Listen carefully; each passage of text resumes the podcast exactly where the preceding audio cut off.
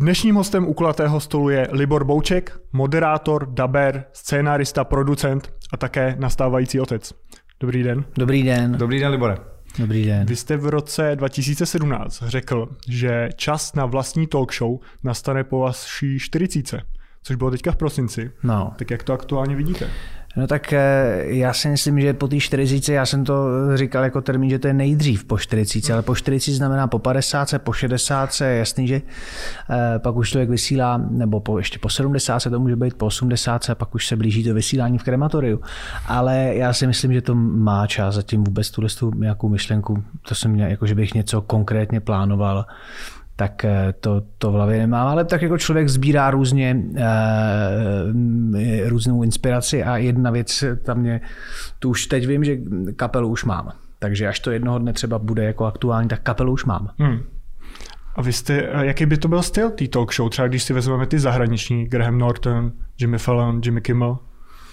No já bych vůbec, já si myslím, že eh, možná i tohle je, jako, že to možná není správný způsob, jestli se tímhle s tím vydávat. Přebírání třeba ty licence, myslíte? No ne, ale jako určitě si myslím, že ta, ta živá muzika je třeba věc, která, eh, že ta by tam měla být a, a, a jak říkám, já teď jsem unešený z toho, jakou kapelu jsme objevili, která je schopná reagovat na eh, jakýkoliv podnět, takže si myslím, že i tady ten reakční potenciál je strašně dobrý, takže teď najednou mě to třeba hodilo v tom, co mám rád, že jsem si říkal, že přesně to, co má, to, co má z The Roots, eh, ten vztah, co, hmm. má, co má Jimmy eh, Fallon, tak to je skvělý. A jak říkám, jsem unošený prostě z kapely, ale eh, znova nemám žádný konkrétní teď v hlavě, že bych to nějak řešil, že bych to se na to soustředil. Mám jako jiný, jinou pracovní náplň, takže tohle není vůbec aktuální, takže neumím říct, jako jakým směrem jít, co mě baví. Baví mě Jimmy Fallon, myslím si ale, že ten humor je velmi, velmi americký a, a lidi, kteří mají rádi americkou kulturu, tak se na to dívají, ale ten eh, český divák podle mě má jiný vkus a, a troufám si tvrdit, že ten český divák vyrůstá na na Janu Krausovi a vyrůstá na Karlově Šípovi, takže kdyby chtěl eh, někdo něco dělat, tak si myslím, že zejména tyhle z těch eh, dvou mistrů by si měl vzít tu inspiraci, ne to kopírovat, ale tu inspiraci, protože oni potvrzují těma číslama, že ten divák to má rád a to je to důležitý. Já myslím, že tady je to velký riziko si říct, že tohle se mi líbí a tohle se těm divákům ukážu. Ten divák je rozhodující, ne ten tvůrce, ten divák je prostě a my musíme vytvořit to, co bude divákovi chutnat. Takže já myslím, že spíš teda, jestli někde tu inspiraci hledat, tak u toho, co jsou zavedené značky u nás. Myslíte si, že třeba to může být i uh, vlastně neúspěch toho, proč eh, show Leoša Mareše neuspěla, která vlastně vychází z toho, z toho konceptu uh, já nevím, já nevím, co je uspěla, neuspěla, možná jakoby, já si myslím, že eh, tam pro mě bylo zásadní to, že za sebou neměl Leoš v té době silného vysílatele, že ten, kdo to vyráběl, tak nebyla ta televize, ta televize tuším, že Prima to jakoby přebírala, nebyla tím producentem.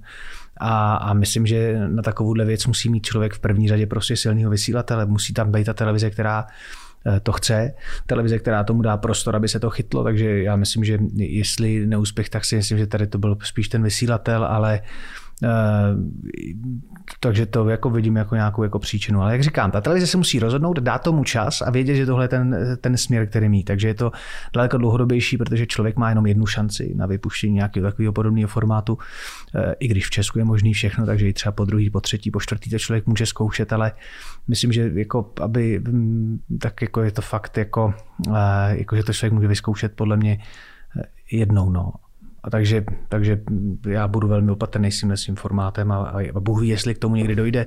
Eh, já myslím, že člověk musí mít taky to, že když tam přijdou, když tam přijde ten host, tak je tam nějaký jistý druh nechci říct úplně respektu, ale toho, že vím, za kým jdu. A já si myslím, že k tomu mám ještě hodně daleko. Mm-hmm. Byl jste se někdy podívat v zahraničí, jako třeba divák na natáčení Late Night Show?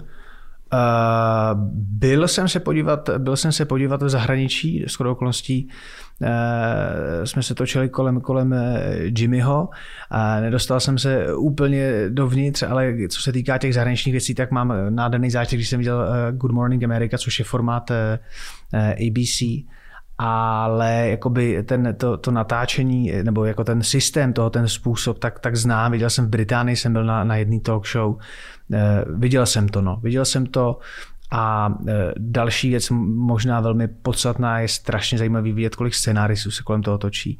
Jestli existuje vlastně podle mě nejčistší křišťál, co se týká televizní tvorby, tak to je podle mě furt SNL, eh, Saturday Night Live, na kterým, ale když člověk vidí ty titulky, kdo všechno to píše, tak si říká, tak bych aspoň třetinu takových lidí chtěl potkat na území Česka.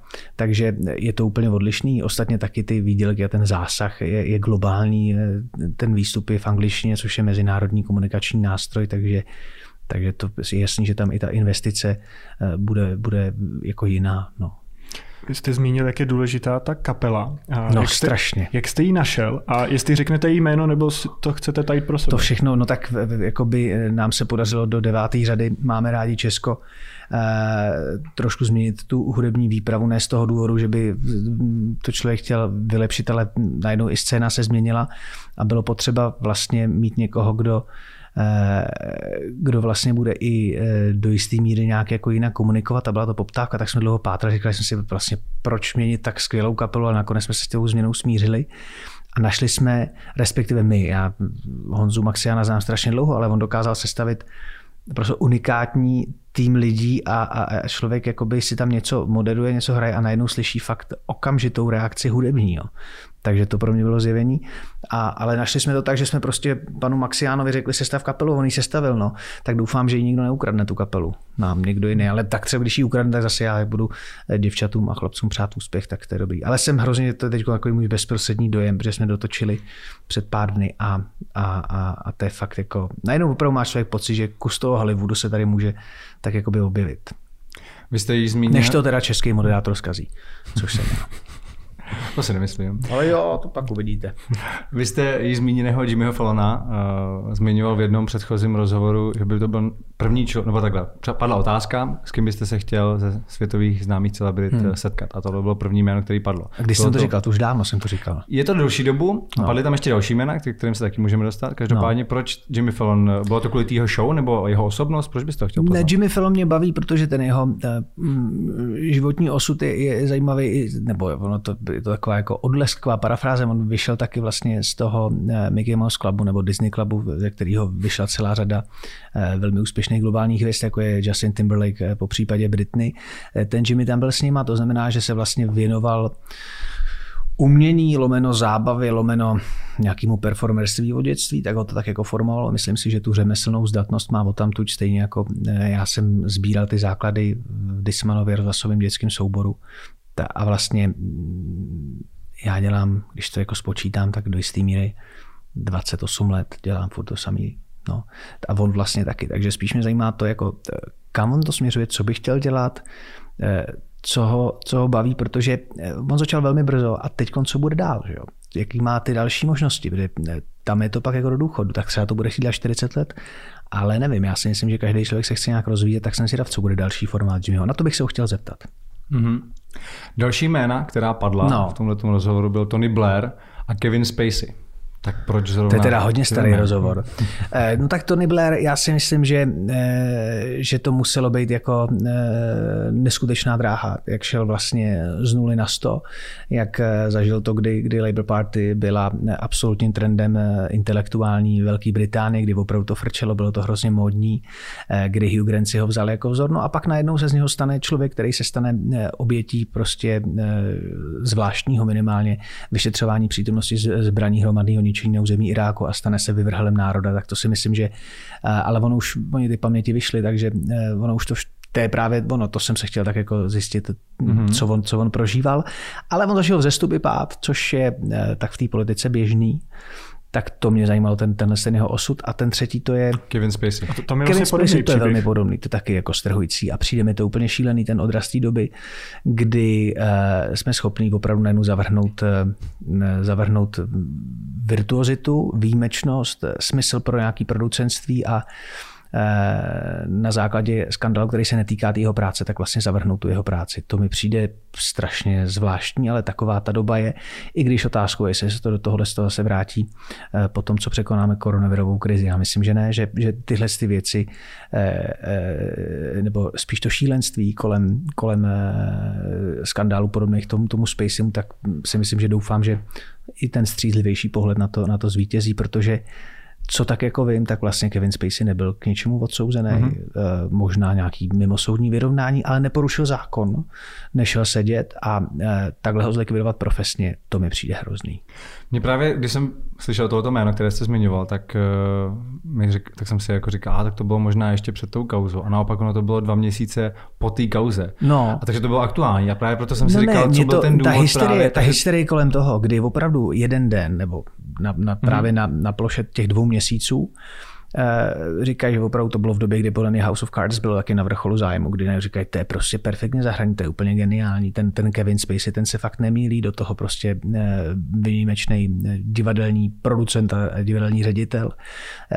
A teď ty lidi, kteří prostě mu říkali, tak to je fakt jako, když bude ve filmu k Spacey, tak se nemůžete mýlit, to bude kvalitní. A najednou prostě na základě domněnek, kdy ještě neproběh soud, protože já hrozně ctím uh, soudní výrok, protože čemu jinému v tomhle světě věřit než soudům, tak aniž by ho kdokoliv odsoudil, tak najednou byl vyvrhel a všichni se od něho začali distancovat a, a, a to je, ta, ta doba v tomhle mi přijde úplně jako šílená. Tak proto mě to zajímalo a, a já si furt myslím, že Kevin Spacey je absolutně uh, výjimečný herec, uh, který teda opravdu se stal obětí trošku možná zvláštní doby, ale třeba to je tak správně, ale mě ta doba zase v tomhle ohledu moc nebaví. A myslíte si, že teď vlastně, když eh, byl teda zproštěn viny, nebo nebyl obžalován, tak jestli eh, ještě vlastně je nějaká možnost vrátit se zpátky na ten vrchol pro něj? Těžko říct, co přinese teď nová nálada, která je ve Spojených státech, co tam přinese nástup, eh, nástup Bidena. Já myslím, že, že to budou hodně určovat, určovat ty, ty média, ale já jako pevně doufám, že jo, abych ho chtěl, abych ho chtěl vidět hrát, ale fakt nevím, co se, co se bude dít. A kdybyste měl tu možnost s ním mluvit, zeptal byste se ho na tu kauzu nebo vůbec, že by vás to nezajímalo nějaký Mě by strašně zajímalo, jak on to jakoby, uh, jestli je uh, smutný z toho, že vlastně nemůže na stejný úrovni vykonávat tu svoji práci, jestli je z toho smutný, nebo jako jak to prožívá, nebo jestli říká, to fakt, jestli vlastně by vůbec chtěl v takovém jako společenském nastavení ještě něco, něco dál dělat. Protože ty kvóty, které se objevují, tak to pro, podle mě je opravdu už jako absurdní. Já si myslím, že jakýkoliv kvoty na cokoliv nasazovaný, obzvlášť na umění, tak to je cesta do absolutních pekel. A to, aby říkali tvůrcům, eh, kolik procenta má být mužů, kolik procenta má být žen, kolik procenta má být eh, tohohle druhu, tohohle druhu, tak to už jsme omezili to umění mm-hmm. a, a dostáváme se opravdu do nějakého takového eh, masokombinátového způsobu výroby, kdy opravdu ta norma musí takhle být. A je to najednou to, že říkají, no ale to je ta svoboda. No ono to zase ta svoboda není. A jak je to všechno 360, tak se to vrací jako zpátky. Tak spíš mě zajímalo, jestli by vlastně v tomhle jsem vůbec chtěl něco dělat. To samé je, jak třeba z Netflixu mizely nějaký ty filmy. Já vím, že sledujete no. Drive to Survive minimálně na, na Netflixu. No. Tak jak vnímáte tohle, že nějaký ty staré filmy najednou zmizejí kvůli tomu, že v dnešní no, době já už jsem si myslel, že to je všechno sranda. Já jsem myslel, že je i sranda to, že chtějí vymazat Trumpa z toho pokračování sám doma dvě, že to nikdo nemůže myslet vážně, ale pak si člověk přečte někde opravdu e, ty články, že to někdo myslí vážně. Já si myslím, že ještě zasahovat, to, to je i na hranici nějakého jako autorského díla, že oni to nějak udělali, odevzdali a teď do toho to vystřihnu, tak to mi přijde, no, mně to přijde, nevím, přijde mi to zvláštní, stejně jako mi přijde zvláštní schazování eh, Churchilla a, a, a, a symbolu Velké Británie území Spojených států, je to se děje, ale na druhou stranu ty lidi na to asi mají právo, tak to dělají. No. Ale já z toho jako moc nadšený nejsem. A myslím si, že hlavně jsou daleko podstatnější problémy, které by se měly řešit než tohle, protože eh, se nám stojíme podle mě na Prahu gigantický ekologický katastrofy, která bude převyšovat eh, koronavirus. Kromě toho eh, nějaký systematický postup vůči jakýkoliv epidemii by taky bylo záhodný nějakým způsobem připravit. A to jsou věci, které bychom měli řešit, protože teď, když sem přijde tenhle ten vlastně do jisté míry když to vezme člověk v relacích těch možností do jistý míry srandovní virus, který není zase tak smrtící, samozřejmě přináší ztráty na životech, což je strašně smutný, ale může přijít virus, který bude daleko brutálnější. A to, jak na to ten svět reaguje, jak vlastně neumíme zvládnout tohle, tak to je pro mě strašně alarmující. I směrem k tomu, že teda jsem nastávající otec. Pro, já jsem chtěl k tomuhle tomu ještě, jestli pracujete v médiích, tak jestli tenhle ten, tuhle tu náladu, až možná někdy jako hysterii, troufnu si říct ze západu, i když tohle jako nemám rád, tohle rozdělování eh, v rámci těch kvót a, a, a tedy, jestli pocitujete i už u nás. Jestli si myslíte, že je možný, že nějaký, nějaký úrovní, která panuje teď jako ve Spojených státech, ne, se dostaneme brzo. Já musím říct tady, že, že ne a že obzvlášť v tom případě e, zatím teda těch 11 měsíců nebo dejme tomu vlastně už celý rok, kdy chystáme si jeden Primanus, který vysílá od e, začátku května, tak já jsem e, hrozně dlouho vlastně nedělal něco tak jako svobodného, nebo respektive takhle, je to stejně svobodný, jako bylo rádio a Evropa 2 bylo absolutně svobodný médium, kde jsme si mohli dělat eh, všechno, eh, co chceme v případě, kdy budeme dodržovat zákonnou mez a tady taky nikdo nedělá žádnou kvotu. Jedinou kvotu jsem si určil tak já, kde je mi úplně jasný, že eh, televizi tvoří i vnímání, takže když se podívám na sebe do zrcadla, tak je jasný, že mě musí doplnit minimálně jedna krásná žena, ale to není kvotování, to je jenom prostě vytvoření dobrého produktu. Já myslím, že, a už je to tady, kdybych řekl krásná žena, že mě má doplnit, a řekl bych to v Americe, tak mě obviní prostě okamžitě z něčeho, čemu se říká sexismus. Hmm. Ale já si myslím, že to je jenom o, tom, o té vyrovnanosti a já si myslím, že lidi se chtějí dívat na hezkou ženskou, že to je úplně přirozený ale pak je ten, eh, to, co je hezká ženská a pro mě, eh, obzvlášť s přibývajícím věkem, je hezká skutečně bez jakýkoliv hm, jakoby nadnesení, tak pro mě hezká každá ženská.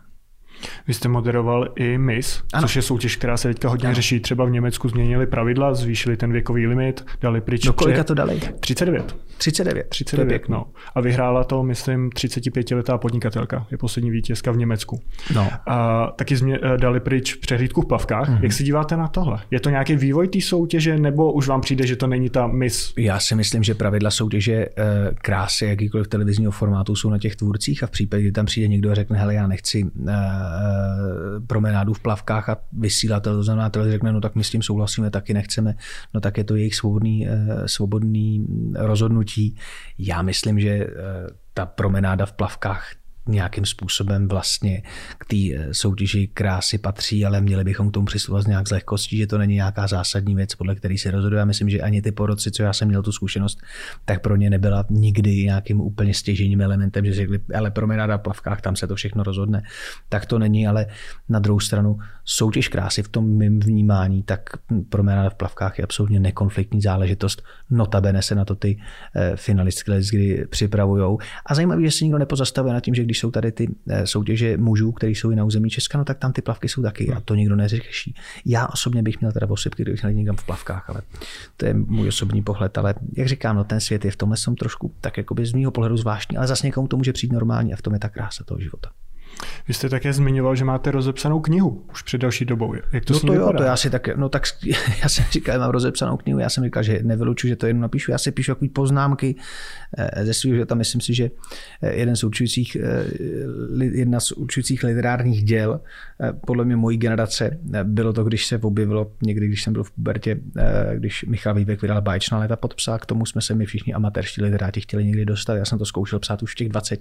Zjistil jsem, že ve 20 má úplně nemá smysl nic psát, ale tak člověk si všechno zaznamenává, navíc si všechno pamatuju.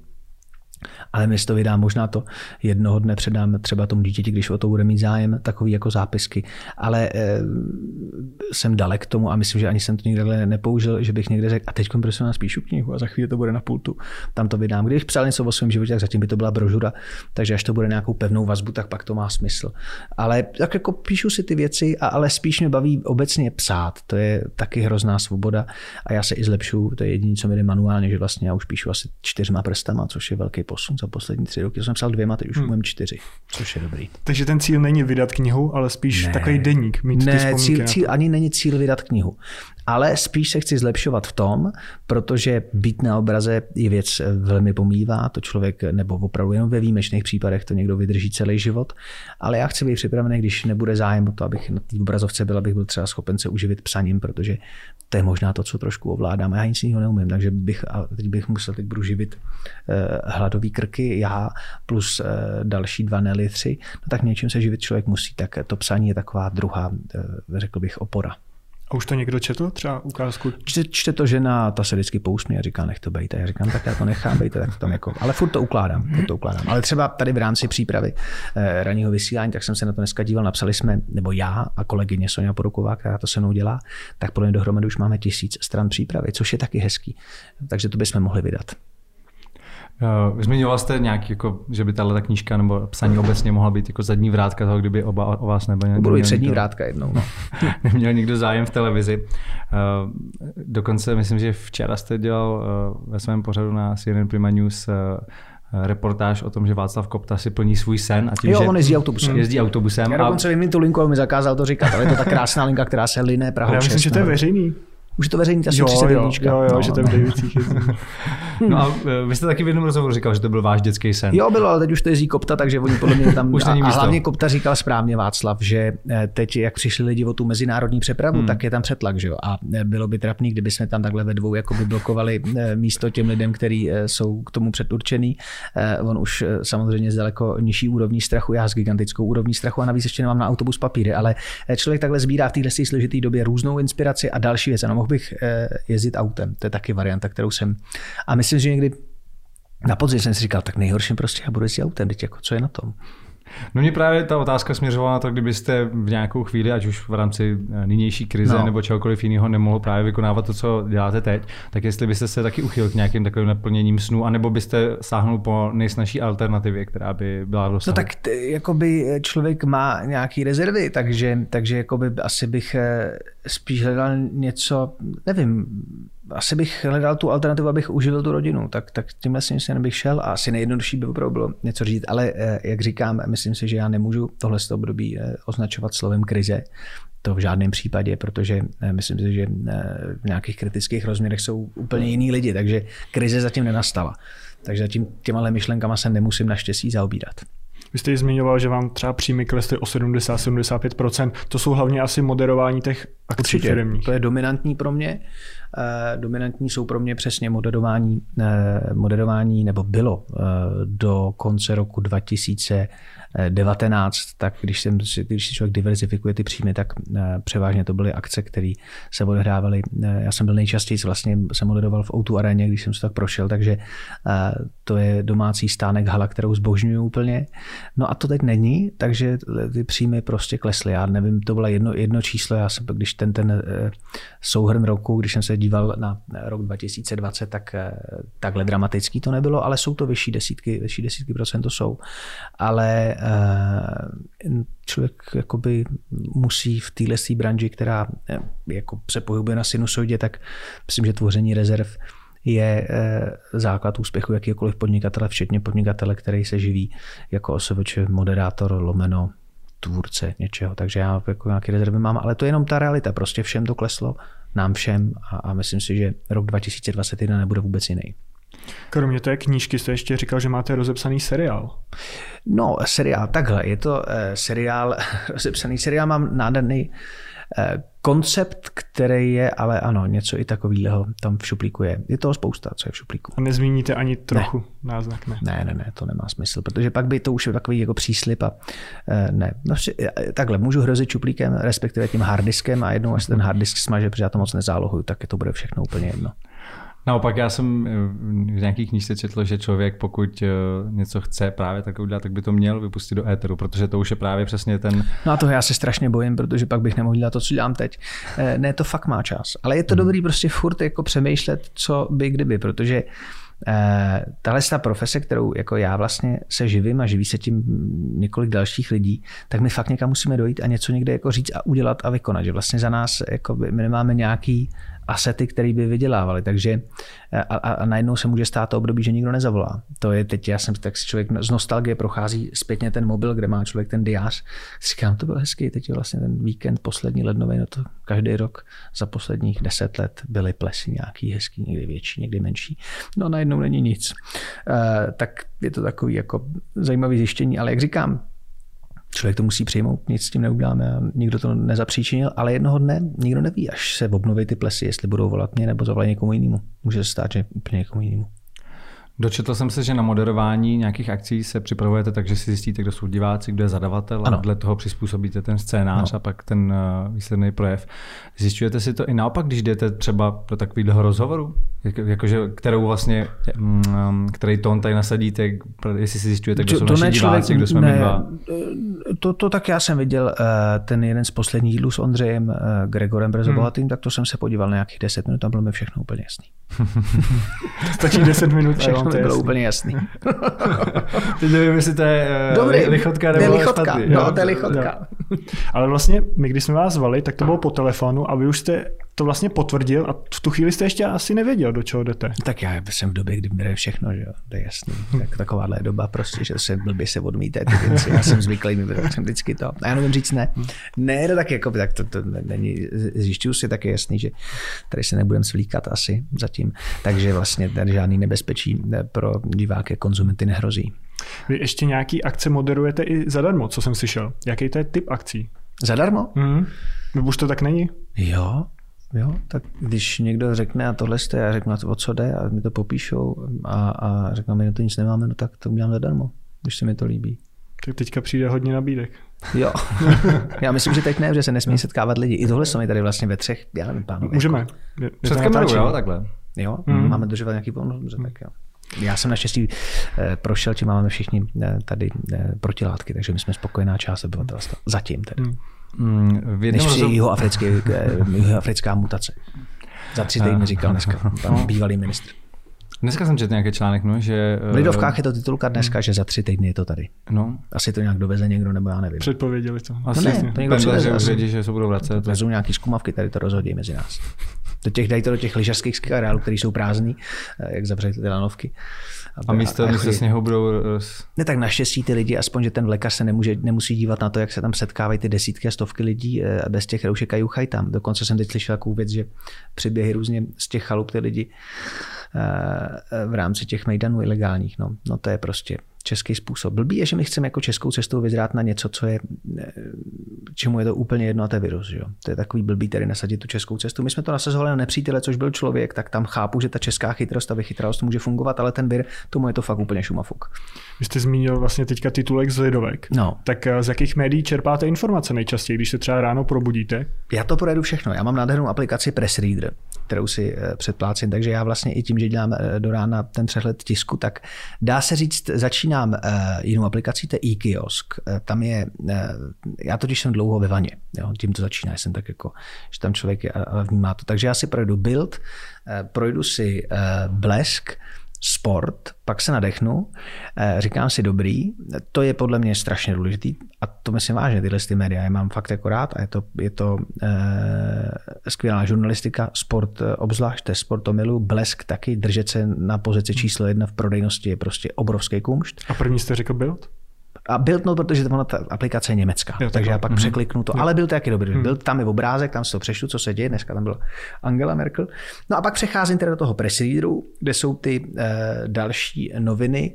E, český, ten eh, standardní mix Mladá fronta, Lidovky, hospodářsky, nečtu to teda celý, jo. projdu si jenom ty titulky, headline a pak se občas čtu takový ty první čtyři řádky, abych věděl, ale myslím si, že ještě pořád ty tištěné média do jisté míry nastolují tu agendu.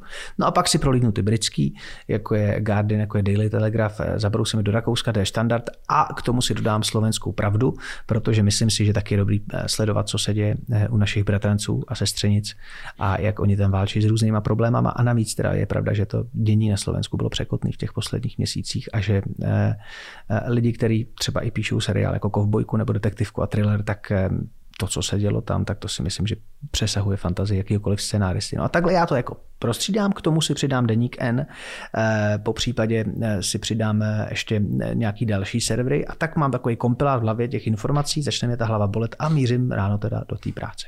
Tak to je tak zhruba z čeho čerpám. Je zdrojem informací i třeba eh, YouTube nebo sociální sítě, podcasty? YouTube tolik ne, YouTube tolik ne. Podcasty uh, určitě. Podcasty jsou, jsou dobrý. Myslím si, že podcasty budou mm, jakoby mít eh, stále rostoucí a rostoucí význam a vliv, že, že ty lidi uh, prostě v tom, je to vlastně nahradí do jisté míry podle mě rádio nebo to rozhlasové vysílání, to vlastně vyberu ten podcast. Konec toho podcastu bude, až to bude opravdu ta nabídka tak široká, že to bude 10 tisíc podcastů, a to skončí, protože vyznat se v tom bude strašně složitý. Sociální sítě jsou docela dobrý, eh, ten Instagram a Facebook bych řekl, že co se týká nějakých trendů, tam se člověk moc toho nedozví. Twitter je dobrý v tom, že upozorní na něco a na ten podcast a že může člověka nějakým způsobem výst.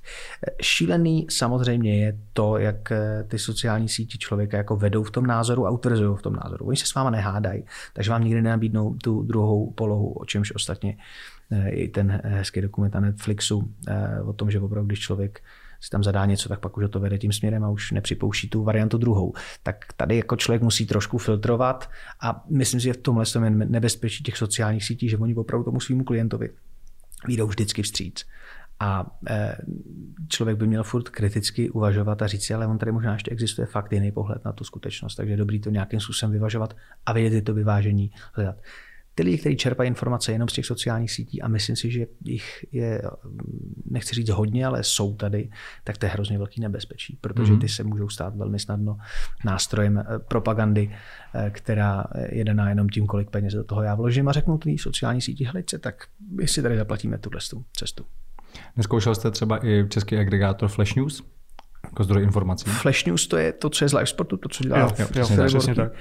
Eh, já musím říct zatím eh, tak jako zkusím to, ale já to mám zatím tak jako trošku na koleni, eh, protože já mám takhle v tom počítači otevřených zatím těch 20 ikonek v tom Safari, takže já tohle si překlikávám, mám to vlastně už takhle připravený. Takže já to zatím jdu takhle manuálně, ale možná to využiju. No ohledně toho byla velká kauza, kdy se spousta mediálních domů proti tomu ohradila, že berou jejich obsah, obsah bez dovolení. Jak vy se na to tváříte? Nevím, já nejsem právník a myslím si, že eh, to snad měli nějak ošetřený a nevím, jak jsou ty spravodajské licence. Nejsem připravený na tohle to úplně odpovědět hmm. fundovaně. Hmm. Ale pamatuju si tu kauzu, že vlastně mi říkali, eh, já nevím, jestli on tam dával odkazy rovnou na ty články nebo ne? Uh, tam byl, je tam, Perex, je tam Perex, je tam, uh, myslím si, i krátký začátek toho článku a pak, pokud člověk si to chtěl přečíst celý, tak teprve tam byl odkaz a dostal se na tu stránku. Takže spousta lidí právě si přečetla asi stejně jako vy nadpis Perex Rex, možná začátek toho článku. Jo, ale já to čtu, eh, na tom presidu ten si platím, hmm. Eh, nebo i ten e-kiosk, já si jako platím a myslím si, že eh, a čtu to vlastně na tom oficiálním zdroji, takže tam oni jsou domluvený, protože jo. je to placený. Hmm. Ale tady chápu, že prostě přicházejí možná o ten zisk. Já si myslím, že i obecně to placení, že prostě si na to bude muset zvyknout, že, že za, za tyhle věci se má platit. Takže chápu to rozhořčení těch domů a e, protože jestli tam pak na to prodává reklamu a incidenta a vlastně nemá nic vlastního, je to jenom takový zhluk, ale říkám, e, nic proti tomu. Ve chvíli to je legálně ošetřený, taky nevím, jestli dopadly nějaký soudy, nebo jestli se nějak zdrželi, nevím, jak se to proměnilo. Neznám to kauzu. Asi se to ještě hmm. řeší, no. ale nevím, to, do té kauzy tolik nevidím, nejsem nějak jako připravený fundovaně do toho vlídnout. Váš aktuální pořad na CNN Prima News, ano. Nový den, tak jaký je tam prostor pro nějakou vaši kreativitu s tím, že předpokládám, že nějak v rámci redakce připravujete všechny ty zprávy hmm. a uh, mně osobně přijde, že to moderujete takovým jiným způsobem, než je běžný přednášet zprávy, že do toho právě dáváte tu svoji kreativitu. No, tak chci vědět, to... jestli, jestli to je jako vyloženě čistě vaše, anebo už je to tam třeba na tom čtecáku i připravený od vás. No, eh, já si myslím, že v tomhle tom to je takový, jakože eh, možná v tom je ten velký rozdíl, že mě se podařilo najít eh, Soniu Porubkovou, oni asi znali, ale já jsem ji objevil přesně před tím rokem. A kromě toho, že jako moderátorka roste, tak zároveň má tu šílenou vlastnost podobnou jako já, že my si to opravdu píšeme sami. A ten nový den, který trvá dvě hodiny na primě na CNN Prima News a bude trvat tři hodiny už brzo, tak tam jsou zprávy, které jsou v celu a v půl, je tam nějaký počasí, nějaký sport, ty zprávy dělá editor, přichystá to, ale ty témata, které jsou vlastně e, čtyři, no tak to je jakoby na základě nějaký naší ranní porady a na základě toho, co prostě vidíme, že eh, je trendy, to, co jakoby nás i částečně zajímá, ale především v první řadě, co by mohlo zajímat toho diváka, tak to téma si vybereme my. Ta svoboda je vlastně nechci říct stoprocentní, musí to vycházet v nějakém jako souladu opět jako legality a tak, ale je ta svoboda je velká docela. Na druhou stranu my víme, že pro nás je klíčový ten divák, tak nikdy nepůjdeme nějakého extrému, že bych si tam vybral uh, politickou situaci v Arménii, by mě strašně zajímala, tak možná někdy, ale nebude to dělat každý den. Ale ta svoboda v tom výběru je velká a uh, potom to ťukání, to je ťuky, ťuky, ťuk, díky tomu já už mám ty prsty rychlejc, no tak to si píšeme my.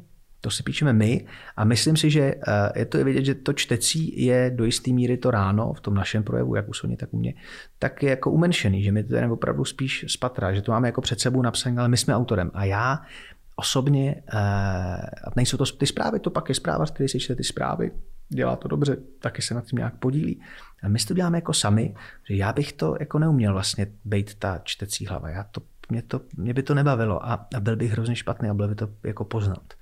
Takže jasně, tady pod tím neseme podpis. Já vím, co budeme mít zítra, vím přesně, co ty čtyři témata budou, vím, kudy to budeme rozvíjet a, a, a stejně tak to ví jako celý ten tým, takže to je fakt naše, to je náš podpis. Já jsem myslel právě, jestli tam třeba nějaký to téma není předepsaný a vy si k tomu pak nabolujete v uvozovkách tu omáčku. Ty, některé ty témata vychází taky z toho, co bude vysílat CNN Prima News ten den. To znamená, že je jasný, že to ráno je ideální v tom, že se otevře eh, to téma pro ten celý den, takže my samozřejmě některé ty témata eh, vezmeme z toho, co ten další den oni bude ten den, takže my to ráno otvíráme. Takže to samozřejmě souzní. Nicméně i tady v tomhle tom, jakoby ten autorský pohled na, na tu věc je e, náš. Já třeba mm-hmm. zítra chceme se podívat na to, co se děje v O2 Univerzum v rámci teda toho e, proklamovaného očkovacího centra, no tak se budu ptát e, Simony Dočkolový, která má u nás v gesci zdravotnictví, tak já se jí chci zeptat a chci, zajímá mě to vlastně, v jaký je to fázi a ono to pak rozvine přes ten den, ale my to u nás otvíráme. Ale ty otázky mi nenapíše někdo, to si musím napsat já. Super. Koho z mladých moderátorů, moderátorů byste mohl vypíchnout, že to dělá skvěle a že by jednou mohl moderovat tyhle ty největší třeba sportovní akce nebo i televizní? Protože už mi přijde, že několik let je ta moderátorská špička celkem ustálená. No, ona je ustálená, což samozřejmě nás e, ustálený, členy ustálený party to těší. E, já mám pocit, že zmizelo to nadšení, které bylo na začátku milénia nebo na konci 90. 20. století, kdy někoho bavilo být moderátorem, kdy někdo šel a chtěl to dělat, že někdo opravdu vysílal ty dvě hodiny o víkendu na nějakém regionálním rádiu a prožíval uh, obrovskou euforii z toho, že se přesune na všední den a ještě větší euforii ve chvíli, kdy mu zavolalo celoplošní rádio. On je to dlouhá cesta. On člověk musí projít jakoby nějakýma těma řemeslnýma základama a jít od začátku, protože jinak Eh, když nepůjde od začátku, tak pak spadne rovnou dolů a hlavně ho to nebude bavit, protože eh, jakoby rychle nabil, rychle pozbyl. Tak já myslím, že ona není ani tak atraktivní najednou, ta profese. Myslím, že fakt není moc, já nevidím kolem sebe moc mladých lidí, kteří říkají, já chci být prostě moderátor. Možná právě protože tam vidějí, eh, že by to chtěli hned teď a nechtějí tou cestou. Takže tom sportovním, ono taky ty velké sportovní události trošku zmizely. Ono není moc co dělat. Te, teď určitě. Jakoby teď, teď rozhodně, ale i, i myslím, že v tom roce 2018-19 to začalo jakoby pomalu uh, opadat. Eh, my jsme tady zažili opravdu jako hojnost. Jo. Takže to, že tady startoval Lever Cup, to, že eh, tady bylo halový mistrovství Evropy v atletice, to, že tady bylo mistrovství světa v hokeji, to, že tady byla NHL, že se tady hrála uh, Fed Cupy vlastně několikrát ročně, k tomu přijíme Davis Cup, zlatá vlastně UFC, to bylo. UFC, UFC tady bylo. Eh, no, ale uvidíme, jak to bude dál. Hmm. No, jsou to hrozně nákladné věci, no tak jako mm, jsou lidi, já vím, že eh, moje takový, eh, můj mikrofon vlastně u fotbalové reprezentace převzal Jirka Pelnář z Plzně, který Jinak je hlas Viktorky a taky už není nejmladší, protože myslím, že už mu bylo 30, takže je mladý, ale 30 už mu bylo. No tak ten jako v tom sportu, myslím si, že je jako talentovaný a přistupuje k tomu s nějakou jakoby správnou pokorou, ví, že to je jako krok po kroku a že vlastně se furt musíme nějak vzdělávat a sledovat ten venek, tak Jirka je skvělý no, v tom sportu, ale je otázka, kolik těch velkých akcí tady bude prostě. To je fakt velikánský otazník. A někdo z těch televizních tváří, třeba kdo by moderoval další superstar, někdo z těch mladých moderátorů? Nevím, nějak jsem na tím nepřemýšlel. Ale asi se... máte přehled o té scéně, kdo tady... Těch mladých, no hmm. ale co moderují ty mladí? Jako lidi jako z očka, nebo kde jsou? To právě, totiž, právě. No, ono se to jako... Eh, já si myslím, že tady eh, ono jich moc není vidět, protože ono není platforma pro ty mladí. Oni nemají kde vlastně by, ale v těch rádích, když si poslechnu rádio, tak tam dominují třicátníci. Já najednou ne, neslyším nikde toho zlobivého 20-letého kluka, jako jako jsme nějak v začátcích byli my, co teď jako vysíláme, že to byl nějaký opravdu 21, že se, jako, že, že se nebá prostě, jsou tam třicátníci. Hmm. Třeba Takže, jako měl Kazma One Man Show? Něco Kazma takový? nebyl nikdy moderátor. Kazma, ka, dobře, v tomhle tom ohledu, když se ptal, no ale to taky, to je deset let, když se ptal. Hmm. Pak vlastně šel už jako tvorbou eh, velkoformátových pěkných nachytávek, ale najednou tam to moderování není. Kazma pro mě není vlastně jako moderátor. Kazma hmm. je jako entertainer a já si ho neumím představit jako moderátora Superstar. Jako s, s velkýma obtížema. Hmm. Myslím si, že by to, no myslím že to je nemožný, absolutně. Nevím, ne, nevidím moc. David Gránský v talentu vlastně funguje, tak, ale, ale taky už je to taky třicátník. Jako. Ten hmm. dvacát, dvacátník moc jich tady není. Tím je vyzývám, aby se jako přihlásili a zkusili to, protože ten prostor tady bude a myslím si, že obozoláš superstar. Jakoby je to nutný, protože jestli se ne, nepletu, tak oni vlastně neměli moderátora teď v tom posledním ročníku. Že hmm. to vlastně z pozice Bylo poradce to, to moderoval Leoš. Hmm. Což je správná volba, ale jako furt je to porodce, ale jako je to šalamounský řešení kreativního producenta pana Majeského, smekám před ním, ale, ale není, no je to těžký, je to těžký. Není to třeba tím, že ty lidi, kteří dřív chtěli být uh, před mikrofonem nebo v televizní obrazovce, tak jdou na ten YouTube? Třeba, že je to ta rychlejší cesta? No, oni jdou na YouTube, protože na YouTube si můžou dělat úplně všechno. Tam není žádný dramaturg ani korektor, ale eh, myslím si, že všichni my, moderátoři, který teď moderujeme, tak si vzpomínáme na našeho prvního programového šéfa v rádiu, eh, na eh, prvního člověka, který nám říkal, kde máš pointu, kde je důraz na předložku a být nás to mohlo prudit v těch 20 a říkali jsme, že to je nepodstatný, tak eh, to je řemeslo a ten, to řemeslo má nějaký základ a, a, a televizní moderování je disciplína. Já jsem byl mnohokrát u těch pokusů převíst lidi úspěšní na YouTube do toho standardního světa televizního. Ale ono to prostě jako nejde, protože na tom YouTube vám projde všechno. Ten YouTube my vnímáme přece tímhle s tím, že to je tady si takhle pustíme a když si vidíš, že to je teda asi, až s tím, že se na to koukám. No ale pak ten velký formát tý, eh, toho oltáře, co máme v obýváku té televize, tak ten je neúprosný. Eh, já si myslím, že ten YouTube je hrozně pohodlný. Tam fakt projde úplně všechno. Neřešíte stopáž, prostě všechno tam jde, nějak to bude. Televize je disciplína. Ten přímý přenos je to zcela zbytečně, nikde to neupotřebujeme v životě, ale já jsem hrozně na si řekneme, tady to začne 2015 a ve 2020 to skončí a my to opravdu celý s tím nějakým dramaturgickým obloukem všech 2020 neme. Nevím, jak by to zvládli ty eh, kluci a holky z YouTube, čím se jich nechci dotknout. Já bych zase neudělal správný YouTube video, hmm. já neumím tak šokovat, protože mám rád trošku ten řád, ale je to úplně jiná disciplína. A nebojíte se, že je to trošku eh, na ústupu, ty klasické média jako rádio, televize a že naopak mladí, spousta mých známých mladých nemají vlastně doma ani televizi a už konzumují jenom ty sociální sítě, jako YouTube třeba. Já si myslím, že eh, vy jste z Prahy, že jo? Původem ne, ale teď bydlíme v Praze. Jo, a, a, to jsou i lidi jako mimo Prahu, že to ta, já si myslím, že ta televize je stále totálně dominantní jakoby pro, pro video obsah. Otázkou je, myslím si, že na ústupu je lineární sledování televize, to jo, mm-hmm. že vlastně ten, ta televize, ten vysílatel diktuje, eh, že se musím dívat v 8. To si myslím, že, ale, ale pořád eh, ty příjmy z reklamy jsou naprosto jednoznačný do té televize. Toho jde hodně a myslím, že na ústupu to není, ale spíš si myslím, že budou ty televize vytvářet ten svůj vlastní, vlastní produkt. A myslím, že k tomu eh, bude do jisté míry tlačit i to, co sem zřejmě přijde, protože eh, ten rok 2020 znamenal obrovský příjmy pro Amazon, pro Netflix a najednou mají obrovský balík peněz a troufám si tvrdit, že si řeknou, no a co my s tím balíkem budeme teď dělat a že se najednou můžou zaměřit i na ty desty naše malé mikroregiony a myslím, že televize prostě eh, i ty standardní tady budou jako vyrábět a budou hledat asi nějaký způsob, jakým by prostě dostali k lidem tu knihovnu. Já myslím, že to je vidět. Prima Play je strašně úspěšná. E, I vysílání funguje taky. Takže já myslím, že tohle je ta cesta, ale já si nemyslím, že jsou na ústupu. A rádio, tak to není na ústupu ani náhodou. Rádio si myslím, že je médium, který už tady odepisujeme 20 let. Ale to rádio furt bude funkční, protože to je jediný médium, který může běžet a člověk může u toho řídit auto. Tam člověk má opravdu jenom sluchem. Ano, bude podcast, Jenomže v tom rádiu já chci ty zprávy, chci to zpravodajství, tam se dozvím hned. Teď, když tady ve Vladislavce na někoho spadne lampa, tak nejjednodušší je to dostat do rádia, protože já zapnu ten mikrofon a já se omlouvám, že tady ruším tu písničku. Hmm. Ale teď to je strašně mrazivý. To pro mě bylo eh, toho 1. října 2019, kdy eh, skonal Karel Gott, ale byli jsme v tom studiu s Leošem naproti sobě. Teď přišla ta informace, my jsme se vorosili, byli jsme v šoku, ve chvíli, kdy se to potvrdilo, tak najednou jsme takhle hned, aniž bychom si něco chystali, byli na něco připravený, tak si myslím, že jsme udělali uh, strašně intenzivní dvě hodiny uh, vysílání. Ta televize to musí přichystat, najít ten obraz. My v tom rádiu jsme šli hned a bylo to prostě, v tom je ta magie. To rádio je nepřekonatelné. Takže já si myslím, že nejsou na ústupu ty média.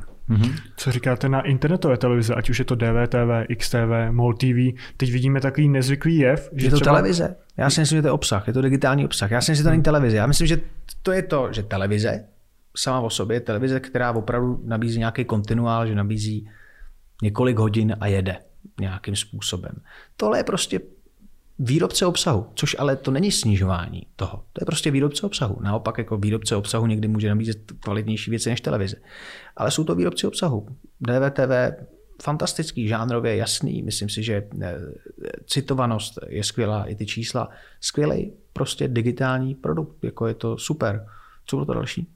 Eh, že teďka vlastně vidíme, že známé televizní tváře třeba z české televize přejdou na tu internetovou televizi. Jestli vy si to taky umíte představit, že byste najednou vytvářel obsah pro internetovou televizi. Já mám tu výhodu, že eh, to CNN Prima News je vlastně, eh, řekl bych, platforma, která už je, už je obojí a, a, a byť tady na jednu stranu mm, se cituje sledovanost té standardní televize, ale když tomu připojíme ten digitál, který podal neskutečný výkon, kam se ta stránka CNN Prima.cz za opravdu méně než rok dostala, tak on je to jako, to je jako propojený. Já si myslím, že my už vlastně to tak jako je. Já myslím, že let, kdy máme víc eh, diváků v tom eh, pozdějším schlídnutí, než v tom eh, lineárním. Já myslím, že zrovna tenhle ten projekt už je takový, že já vlastně jsem jak na internetový, tak na té hmm. jako stabilní televizi. Ono se to bude propojovat. Ale tady ten odchod, to, že přešla teď v poslední době Daniela, tak já myslím, že k tomu asi měla nějaké svoje důvody a, a já se na to strašně těším. A viděl jsem ji s chodou okolností, byla u nás Máme rádi Česko v pátek a ten e, úsměv, na který jsme byli zvyklí, tak je e, ještě širší a, a, a je radost se pohledět na to, že je šťastná. Čím nechci, že by nebyla na té české televizi šťastná, teď mi přišla opravdu hodně veselá a šťastná, takže jestli má radost, tak asi přešla. Ale nemyslím si, že by se rozhodovala tak, že a já teď půjdu prostě na internetovou televizi. Myslím, že těch asi příčin bylo víc. Hmm který já neznám a zná je ona, ale nemyslím, že by si řekla, a já teď prostě odejdu ze standardní televize na internetovou. Před chvílí jste vyzýval mladý moderátory, no. aby do toho šli. No. Jaký by měl být takový první krok, když se někdo řekne, já bych to mohl zkusit, myslím no, si, že to mám talent. No, ať zavolá, nevím, no já bych šel do rádia tady, já bych se zavolal do nějakého rádia, jsou tady krásní rádia, který budou rádi. Já jsem takhle za roce 99 zaklepal na uh, dveře rádia Vox, který měl slogan to rádio uslyšíš to první tak jsem tam zaklepal, že teda bychom tady s kamarádem Vaškem Mílkem, který teď hraje na Vinohradech v divadle, že bychom teda jako vysílali a že jsme opravdu fantastická dvojka, že jsme prošli tím Dismanovým souborem a že teda opravdu je až s podivem, že si nás ještě nevšimli. A on řekl, že by to bylo bezvadný a že by bylo dobré, kdyby jsme vysílali ranní show. On jsme řekli, to, to, oni umějí odhadnout talent, to je jasný, prostě se nás prohlídli, to je jasný hned. Pak jsme zjistili, že vlastně eh, všichni ty moderátoři toho Rádia Vox v té době byli ve stávce, protože jim neplatili peníze a my jsme tam vstoupili jako ty stávkokazové, vysílali jsme to ráno.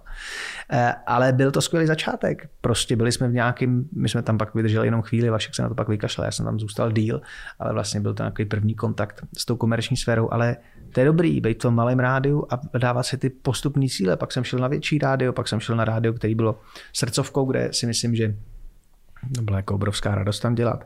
No a pak přišla Evropa 2, kde jsem vydržel 15 let respektive v tom baráku mediálním, kde ještě jsem chvíli byl na frekvenci jedna, ale já to vnímám pořád jako jeden dům, ale, ale šlo to postupně. A prostě nebát se opravdu začít pod nějakým vedením. To je jako možná to důležité. No. Poslechnout si někoho, kdo se tomu věnuje, no, než pálit něco na YouTube jen tak. Z jaké části člověk musí mít talent a z jaké části se tomu dokáže pak naučit tréninkem? Myslím, že ten trénink je hrozně moc, že ten trénink je vlastně že ten trénink může eh, i z těch lidí netalentovaných udělat někoho, kdo může uspět, uspět v médiích. Eh, pak ale jako aby člověk se dostal, eh, kdyby se dostal, když se obloukem takhle vrátím, k tomu, že by si mohl mít ambice, řekne si, já fakt udělám tu talk show, udělají, tak tam ten talent musí být. Ale ten trénink je strašně podstatný, protože v první řadě ten trénink člověka dovede k tomu, že je mu rozumět. A to člověka naučí opravdu ten trénink. Může mít jakýkoliv talent, ale když nebude mu rozumět, tak ten divák prostě ho vypne, protože když někomu nerozumí, tak to vypnu. Ten divák má největší moc. On opravdu to je jedno tlačítko a jste pryč. A ve chvíli jste pryč, no tak to už je ten neúspěch. Byl velký rozdíl moderovat na Evropě 2 a frekvenci 1? No tak eh, řemeslně ne, pořád pointa je král mluvit do tečky, ale ano, rozdíl byl v tom, že to je odlišný posluchač. Posluchač frekvence Evropy 2 je jiný, demograficky, eh, natyrelem, vkusem, má rád jinou muziku. U obou těch rádí je dominantní muzika. Eh, ty informace a to mluvený slovo je doplněk. Ty lidi chtějí prostě, když to poslouchají, tak vlastně mají nějaký to flow a je to, je to ta, ta hudba, která je, která je táhne kromě ranějšího Evropy 2, tam je to samozřejmě dominantní, jsou chlapci oba dva. Ale, ale jasně, že to je rozdílný, tak člověk eh, musel mluvit eh, o něco pomalej a musel si říkat, co asi ty lidi jako prožívají a musel si ho představit toho posluchače a posluchač frekvence a Evropy je odlišný. Takhle my jsme hodně probírali to moderování, ale co podle mě lidi u vás tolik nevidějí, tak je to psaní těch scénářů. Jak to probíhá? Jak probíhá ta prvotní nabídka? A píšete to slovo od slova, nebo to asi záleží, že? No, píšu to slovo od slova. Eh, píšu to slovo od slova z toho důvodu, že e, počítám už předem s tím, že se to slovo nemusí dodržet, ale ve chvíli to slovo od slova je, tak je to nějaká záchranná brzda, že víme kudy a kam to vede. Ale píšu to slovo od slova, ty scénáře. No a je to většinou tak, že přijde nějaký koncept, řekneme si, tohle je věc, kterou budeme řešit, eh, můžu víc příklad, nevím, eh, eh, gala večer Český mis, dobře, tak víme, kam, jak to má skončit, kde to má začít, pak si řekneme, kolik by tam mohlo být písní, zjistíme od vysílatele, kolik počítá s tím, že to bude dlouhý, jestli to bude mít 100 minut, 110 minut, no a pak tu mozaiku stavíme tak, kdy prostě tak, aby to nějakým způsobem na sebe navazovalo, aby to bylo eh, eh, režimně zvládnutelný, eh, aby to byla nějaká zábava, aby jsme vždycky tomu divákovi slíbili, že za chvíli přijde něco dalšího, protože to posunování je taky zásadní. No a pak až to poslední, když máme nějaký ten bodák a ten mustr a, a tu souslednost těch scén,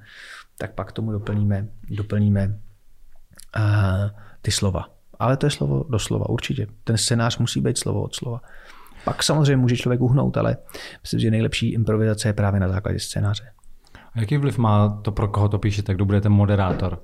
Plácnu, když budete psát pro Leoše, tak už víte, že on má takový styl, takže tomu i přizpůsobíte ten, ty slova? A nebo máte vy nějaký svůj styl a je vlastně jedno, kdo bude no, na druhé straně? V případě, eh, jo, tak tam je, si myslím, že to je především, tam už to není jako o tom psaní, ale to spíš o nějaký jako domluvě. Tam ve chvíli, kdy je takhle silný moderátor tohohle ranku, tak je to tak, že si že si třikrát sejdeme a, a, a spíš to vzejde z nějaký jako kreativní schody těch dvou a pak už je to jako jedno, ale spíš je to tak, že a to, je, to byla radost, cokoliv, co jsem s Leošem dělal, tak pro mě prostě bylo nejlepší, že člověk se baví s někým, kdo dělá tu profesi a ty naše diskuze jsou nekonečný a byly nekonečný a, ale eh, leco z toho vzešlo, protože on má tu znanost úplně stejnou, že tam to není jako, že by a tady máš scénář a takhle to řekneš. Ne, to je právě o té diskuzi, o to, to bylo to obohacení, že najednou člověk měl toho parťáka, který zná a ví taky.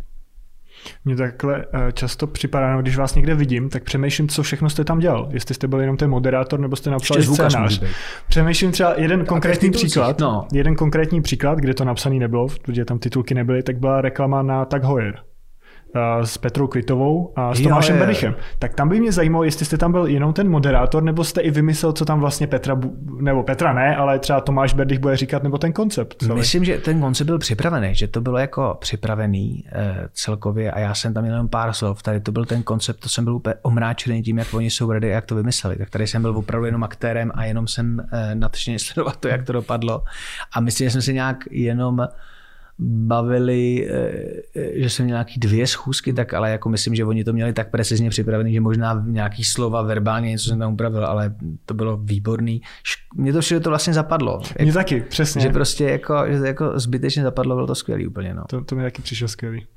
Takhle, když vás osloví i na reklamu, bývá to teda většinou, že jste tam jenom v pozici toho moderátora nebo té tváře, nebo i vymýšlíte ten scén? Já moc nemám s tou reklamou zkušenost, hmm. takže já si ne, ne, nevím. Já moc reklamu. Já jsem dělal reklamu na uh, Saska Mobil, tam jsem byl jenom ta tvář a tohle se, ten Tag Heuer, to mi vlastně ani nepřišla reklama, že ten Tag Heuer je tak, je, je tak jako značka, která prostě k tomu patří, že to je ten titulární partner, to tak hmm. jako mě to přišlo jenom součást toho dění kolem, kolem Fed Cupu.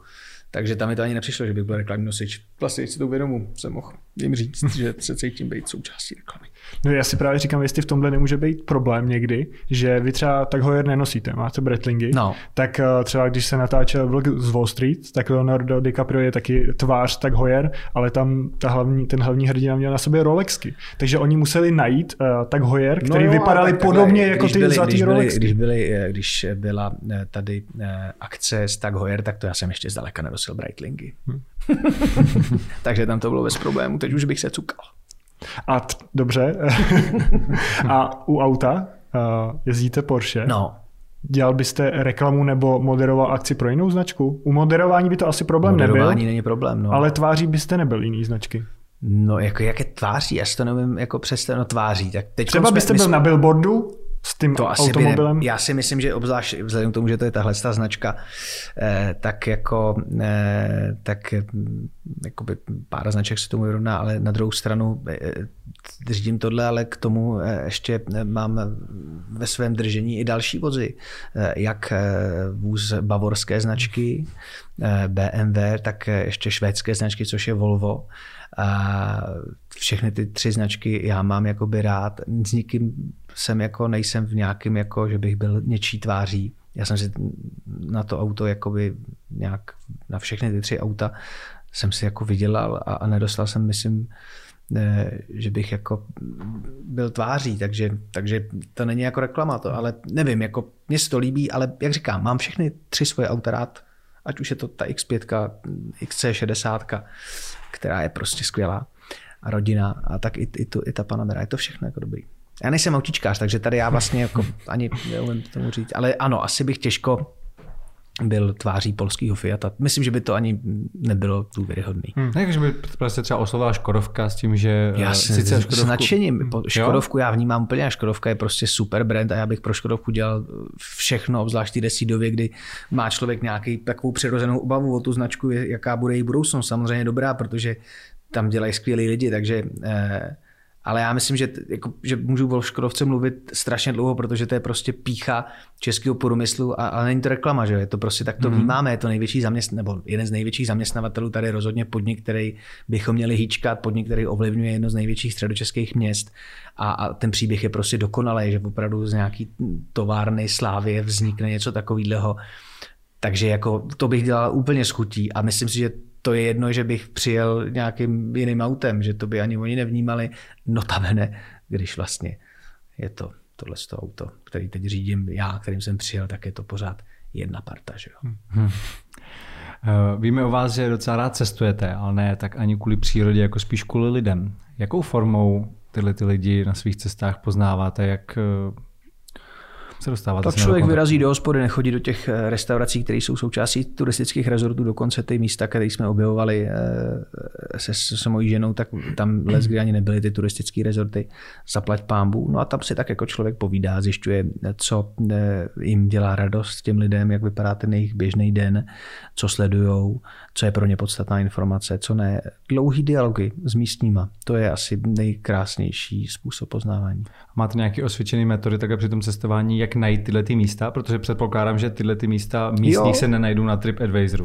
No tak jo, let's kdy jo, tak tam už ten TripAdvisor je jako, ten vás nepodkáže na eh, restauraci hotelu Four Seasons, tam už je jako spousta těch typů, že jsou tam to, ono to funguje, TripAdvisor je Foursquare docela dobrý, No ale pak jsou taky noviny místní. To se mi vždycky hmm. směje moje žena, že když, i když jsme někde v Ázii a vychází tam e, noviny, e, jakoby sice anglicky, ale i tím cizím jazykem, takže já si to kupuju, tak tam je spousta inzerátů. To mě úplně bavilo, že...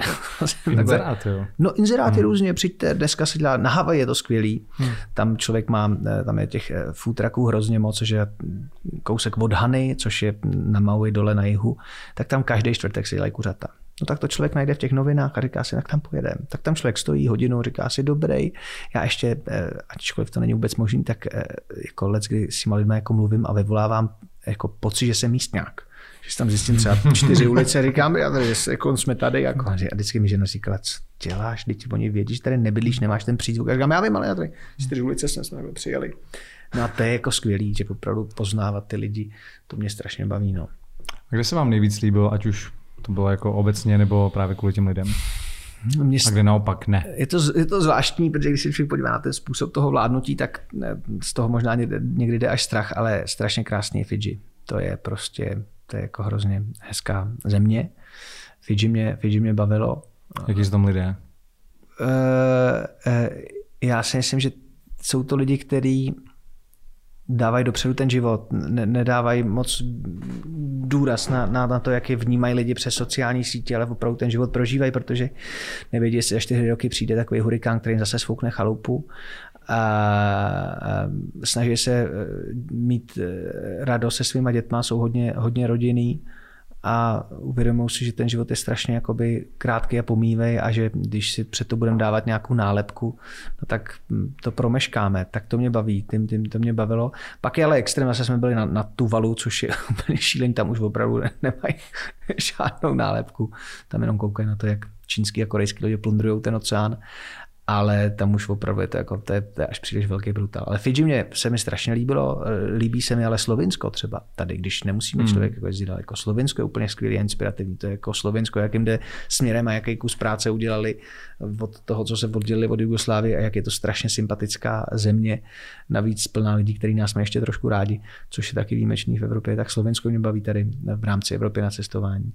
No, ale jako těch míst je hrozně moc a pak ale stejně člověk si řekne, že to je dobrý tady. My jsme tak jako, my jsme měli být tak pišní na to, kde, kde jako vyrůstáme, že tady je klid, jsme ve střední Evropě obklopený horama, eh, nejsou tady žádný velký teplotní výkyvy, eh, je tady furt relativně eh, úrodná půda, někdy je víc sucho, někdy je méně sucho, ale prostě ta země je fakt skvělá, aby jsme se k ní měli chovat tak, aby byla skvělá i pro naše další generace v rozhovoru pro DVTV jste říkal zajímavou věc a to, že v 18 jste měl cíl stát se prezidentem, který jste teda potom odložil nebo zdal ho. A vidíte teďka někoho, kdo by byl dobrým novým prezidentem? Nevím, to je v roce 2023, já si myslím, že se tam pak nějak se skládá ta sestava a e, já se o tom jako mě to vlastně přijde hrozně žinantní se bavit o politice, že to je takový, že to je skoro až jako takový negentlemanský ve chvíli, kdy se do té politiky vpustil ten marketing na takový plný pecky, jako se tam vypustil, tak je to prostě smutný. No. Tak uvidíme tam určitě, já si myslím, že tam stoprocentně přichystají ty marketingoví mágové eh, pro, tu, pro ten náš národ úplně skvělou sestavu různých kandidátů a budeme jenom nadšený a budeme prostě, ani nebudeme vědět, aby jsme nepřebrali, z čeho bude vybírat. Tohle mi přijde, že, že vám vlastně i trošku vadí, jak se z toho stal hlavní ten marketing, že je to o těch sociálních sítích, přesně, to není že tam jenom, jsou ty to Česko, to je prostě, no, to, není, je, určitě. To, je, to je obecný trend, já si myslím, že podle mě měli nějakou dohodu eh, ty velký eh, PR agentury a marketingový, podle mě nějakou dobu to drželi, ale teď už je to úplně na plný pecky.